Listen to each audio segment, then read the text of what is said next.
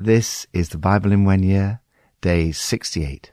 What's in your heart? The Nobel Prize winner and most important Russian literary artist of the second half of the 20th century, Alexander Solzhenitsyn, who was imprisoned for eight years for criticizing Stalin, wrote this. The line separating good and evil passes not through states, nor through classes, nor between political parties, but right through every human heart and through all human hearts. We are all created in the image of God. Human beings are capable of acts of great love, courage, and heroism. Yet not one of us, apart from Jesus, is without sin. Do you know what's in your heart? Proverbs 6. People do not despise a thief if he steals to satisfy his hunger when he is starving.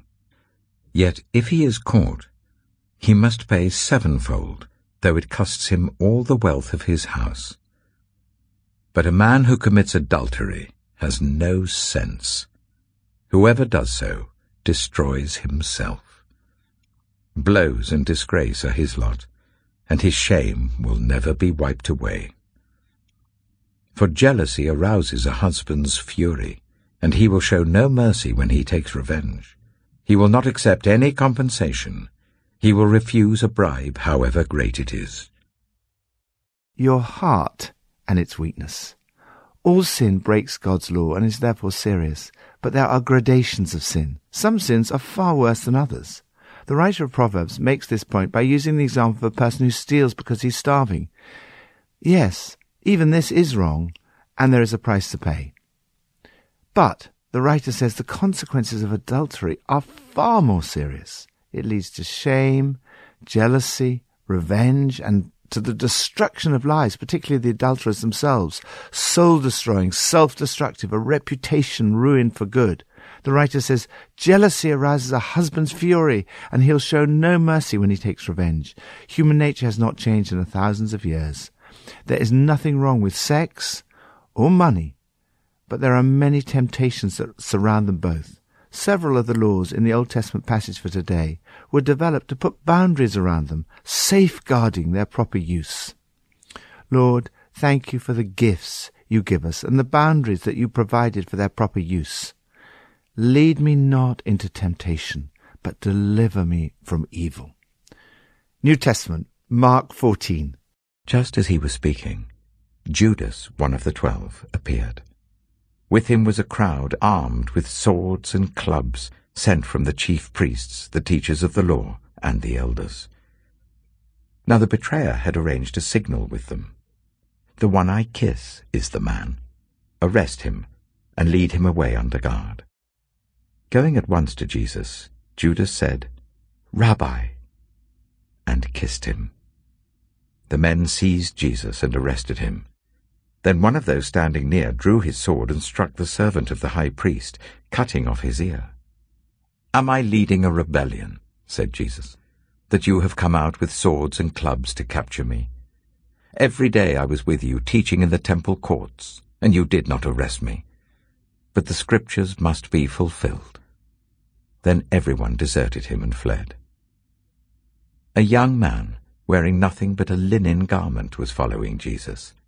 When they seized him, he fled naked, leaving his garment behind. They took Jesus to the high priest, and all the chief priests, the elders, and the teachers of the law came together. Peter followed him at a distance, right into the courtyard of the high priest. There he sat with the guards and warmed himself at the fire. The chief priests and the whole Sanhedrin were looking for evidence against Jesus, so that they could put him to death, but they didn't find any. Many testified falsely against him, but their statements did not agree. Then some stood up and gave this false testimony against him. We heard him say, I will destroy this temple made with human hands, and in three days will build another, not made with hands. Yet even then their testimony didn't agree. Then the high priest stood up before them and asked Jesus, Are you not going to answer? What is this testimony that these men are bringing against you? But Jesus remained silent and gave no answer. Again the high priest asked him, Are you the Messiah, the Son of the Blessed One? I am, said Jesus, and you will see the Son of Man sitting at the right hand of the Mighty One, and coming on the clouds of heaven. The high priest tore his clothes. Why do we need any more witnesses? he asked. You have heard the blasphemy. What do you think? They all condemned him as worthy of death. Then some began to spit at him. They blindfolded him, struck him with their fists, and said, Prophesy! And the guards took him and beat him. While Peter was below in the courtyard, one of the servant girls of the high priest came by. When she saw Peter warming himself, she looked closely at him. You also were with that Nazarene Jesus, she said. But he denied it.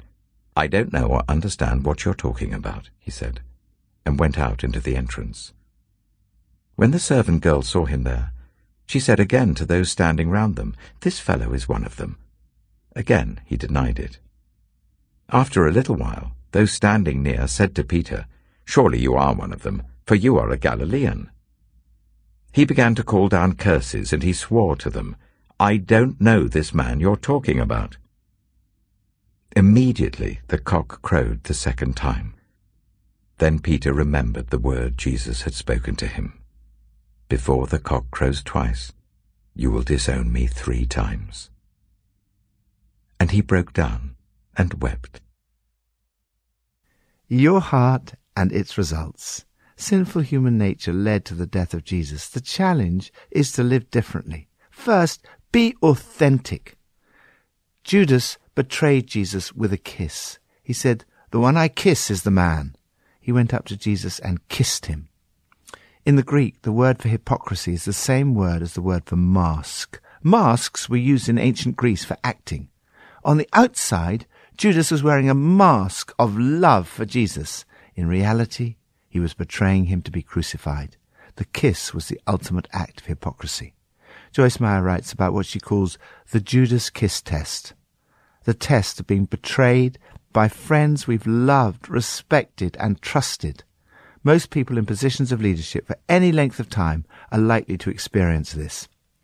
You need to forgive the offender and not allow him or her to cause you to fail or delay in doing what God has called you to do. Second, speak the truth.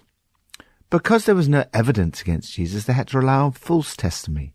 Yet it appears that many were prepared to testify against him.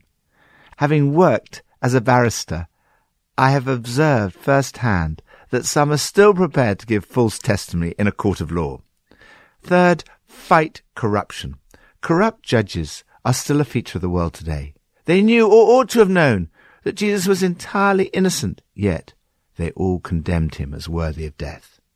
It must be terrible to live in a society without the rule of law, where judges cannot be trusted. Fourth, identify with Jesus. I can sympathize totally with Peter's denial of Jesus. He was really determined not to do it, yet he failed. I know how weak my own human nature is. The account of Peter's denial can only have come from Peter himself, who with extraordinary openness and vulnerability reveals his own weakness and failure. When Jesus was in trouble, everyone deserted him and fled.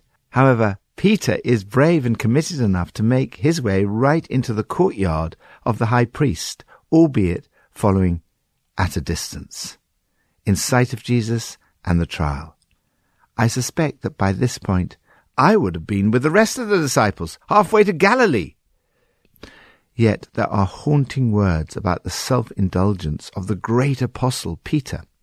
While Jesus, his friend and leader, was taken to trial, Peter sat with the guards and warmed himself at the fire.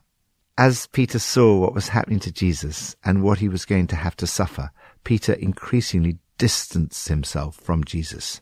Having started in that direction, the next step was to deny him. Having set out on a course that involved lying, he ended up by saying, I, I don't know this man you're talking about. I'm sure that Peter didn't intend to go so far when keeping his distance from Jesus.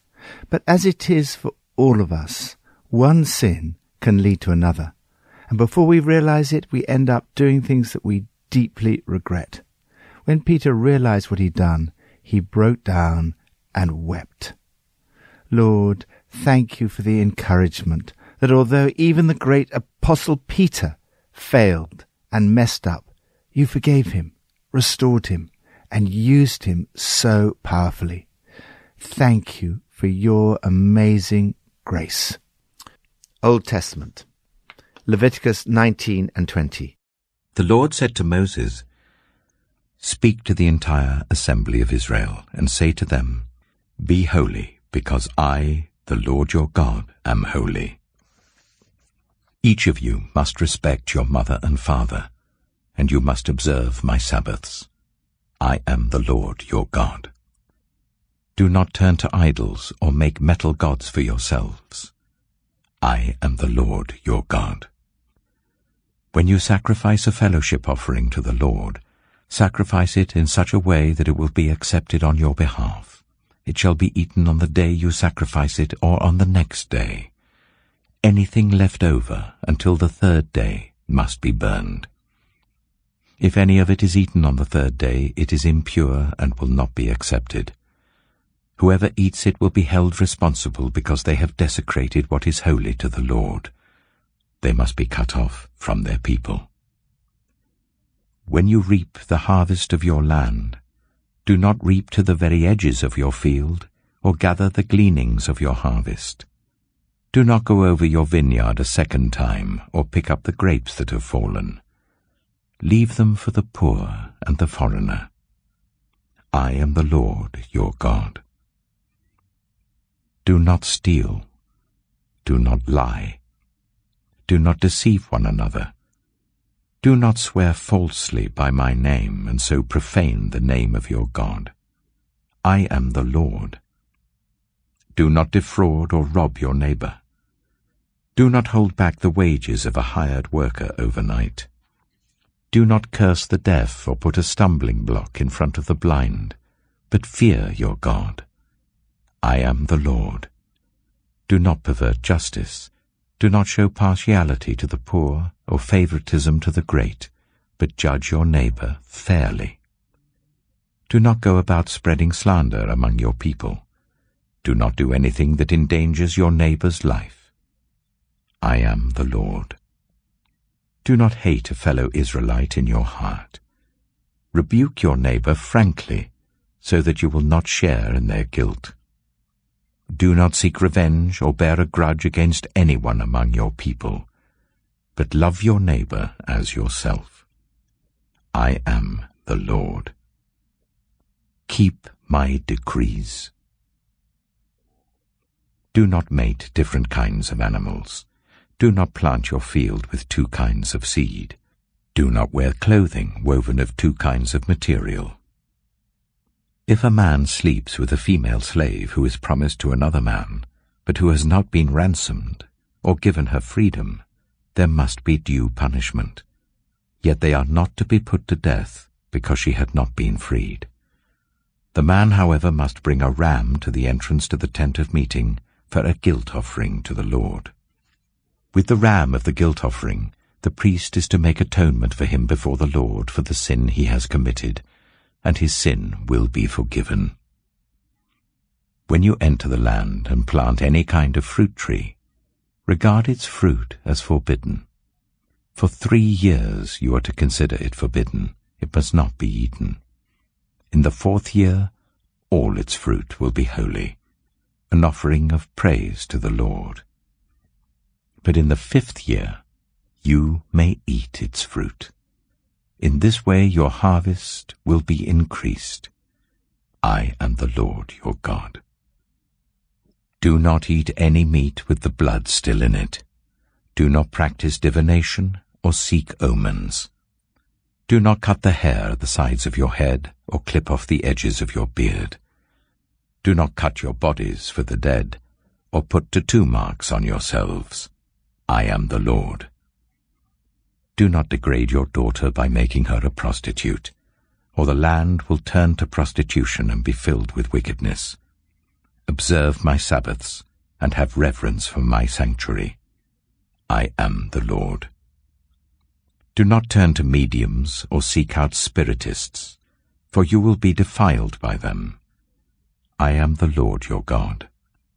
Stand up in the presence of the aged. Show respect for the elderly and revere your God. I am the Lord. When a foreigner resides among you in your land, do not ill-treat them. The foreigner residing among you must be treated as your native-born. Love them as yourself, for you were foreigners in Egypt. I am the Lord your God. Do not use dishonest standards when measuring length, weight, or quantity. Use honest scales and honest weights, an honest ephah and an honest hin. I am the Lord your God who brought you out of Egypt. Keep all my decrees and all my laws and follow them. I am the Lord. Leviticus chapter 20 The Lord said to Moses, Say to the Israelites, Any Israelite or any foreigner residing in Israel who sacrifices any of his children to Moloch is to be put to death. The members of the community are to stone him. I myself will set my face against him and will cut him off from his people, for by sacrificing his children to Moloch, he has defiled my sanctuary and profaned my holy name. If the members of the community close their eyes when that man sacrifices one of his children to Moloch, and if they fail to put him to death, I myself will set my face against him and his family, and will cut them off from their people, together with all who follow him in prostituting themselves to Moloch. I will set my face against anyone who turns to mediums and spiritists to prostitute themselves by following them, and I will cut them off from their people. Consecrate yourselves and be holy, because I am the Lord your God. Keep my decrees and follow them. I am the Lord who makes you holy. Anyone who curses their father or mother is to be put to death. Because they have cursed their father or mother, their blood will be on their own head. If a man commits adultery with another man's wife, with the wife of his neighbor, both the adulterer and the adulteress are to be put to death. If a man has sexual relations with his father's wife, he has dishonored his father. Both the man and the woman are to be put to death. Their blood will be on their own heads. If a man has sexual relations with his daughter-in-law, both of them are to be put to death. What they have done is a perversion. Their blood will be on their own heads. If a man has sexual relations with a man, as one does with a woman, both of them have done what is detestable. They are to be put to death. Their blood will be on their own heads. If a man marries both a woman and her mother, it is wicked. Both he and they must be burned in the fire so that no wickedness will be among you. If a man has sexual relations with an animal, he is to be put to death, and you must kill the animal. If a woman approaches an animal to have sexual relations with it, kill both the woman and the animal. They are to be put to death. Their blood will be on their own heads. If a man marries his sister, the daughter of either his father or his mother, and they have sexual relations, it is a disgrace. They are to be publicly removed from their people. He has dishonored his sister and will be held responsible. If a man has sexual relations with a woman during her monthly period, he has exposed the source of her flow, and she has also uncovered it. Both of them are to be cut off from their people. Do not have sexual relations with the sister of either your mother or your father for that would dishonor a close relative. Both of you will be held responsible. If a man has sexual relations with his aunt, he has dishonored his uncle. They will be held responsible. They will die childless. If a man marries his brother's wife, it is an act of impurity. He has dishonored his brother. They will be childless. Keep all my decrees and laws and follow them, so that the land where I am bringing you to live may not vomit you out. You must not live according to the customs of the nations I am going to drive out before you. Because they did all these things, I abhorred them. But I said to you, You will possess their land.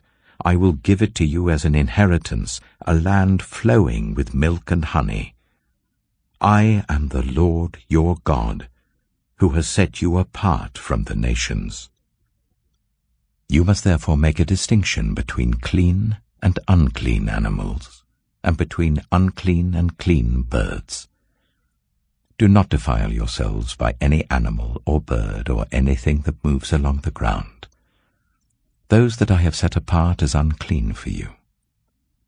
You are to be holy to me because I, the Lord, am holy, and I have set you apart from the nations to be my own. A man or woman who is a medium or spiritist among you must be put to death. You are to stone them their blood will be on their own heads. Your heart and God's law. God wants us to live lives that are pure and clean. We are to reflect who He is and thereby point people towards Him. This part of Leviticus has been called the Holiness Code. Be holy, because I, the Lord your God, am holy. Because human nature has a wayward side, there is a need for law. As in any society, there are civil and criminal laws. Some of these laws are specific and directed at the problems of ancient Israel. Others are broad and generally applicable to most societies. The ceremonial laws are now obsolete. The dietary laws have been superseded by Jesus and the sacrifices fulfilled by his death. The civil laws are not necessarily appropriate to other nations. Some were humane and others severe. They seem to be necessary for the earlier stages of Israel's history, but they are not all of permanent or universal validity. The moral law, as expanded and deepened by Jesus, as illustrated in the apostolic letters, especially in their positive parallels to the law's prohibitions, is still in force as a revelation of God's will for his people. The moral law is summed up by Jesus as love the Lord your God and love your neighbor as yourself. This goes back to our passage for today. Love your neighbor as yourself. The moral law was that God's people should be holy. The rest of the law instructs us how to love our neighbor as ourselves and how to be holy. The moral laws applicable to us now would include the laws to protect the poor, the laws against racial discrimination, as well as the more obvious ones about theft, fraud, robbery, and so on. There are often important principles that have very real applications today. For example, do not hold back the wages of a hard worker overnight. It's a challenge for us all to pay our bills on time. There's an increasing tendency to delay the payment of bills until the final reminder. God's people are called to be different. This is but one tiny example of what it means to be a holy people. To keep your heart pure, you need to turn away from the things that spoil your life. Among the more obvious sins listed here is one about being a dispenser of gossip and holding grudges, keeping confidences and trying not to hold anything against anyone. Holding a grudge is like allowing someone else to live rent free in your head. There are also warnings about the dangers of witchcraft. Avoid reading horoscopes, consulting psychics, fortune telling, palm reading, tarot cards, and other kinds of occult activity. If you have meddled in any of these things, you can be forgiven. Repent and get rid of the things associated with that activity, such as books, charms, DVDs, and magazines. Another aspect of the law is that it brings sin to light and leads to repentance and reliance on the grace of God. As I read all these laws, I see how hard they are to live up to, how far short I fall of God's standards and how much I need His forgiveness and the help of His Holy Spirit. Lord, thank you that you died to set us free from the law. Thank you that there is now no condemnation for those who are in Christ Jesus. Fill me with your Holy Spirit today and help me to lead a holy life. Pippa adds, in Leviticus 19, verse 10, it says, Do not go over your vineyard a second time or pick the grapes that have fallen. Leave them for the poor and the alien. When I was young, we lived beside a large apple orchard. We walked through it regularly. At harvest time, there would be one major pick of all the apples. After that, any fruit that had fallen or not ripened in time would be collected into large rotting piles. Letting the poor take the food may not make economic sense, but the biblical principle is that the poor should be provided for and that food should not be wasted.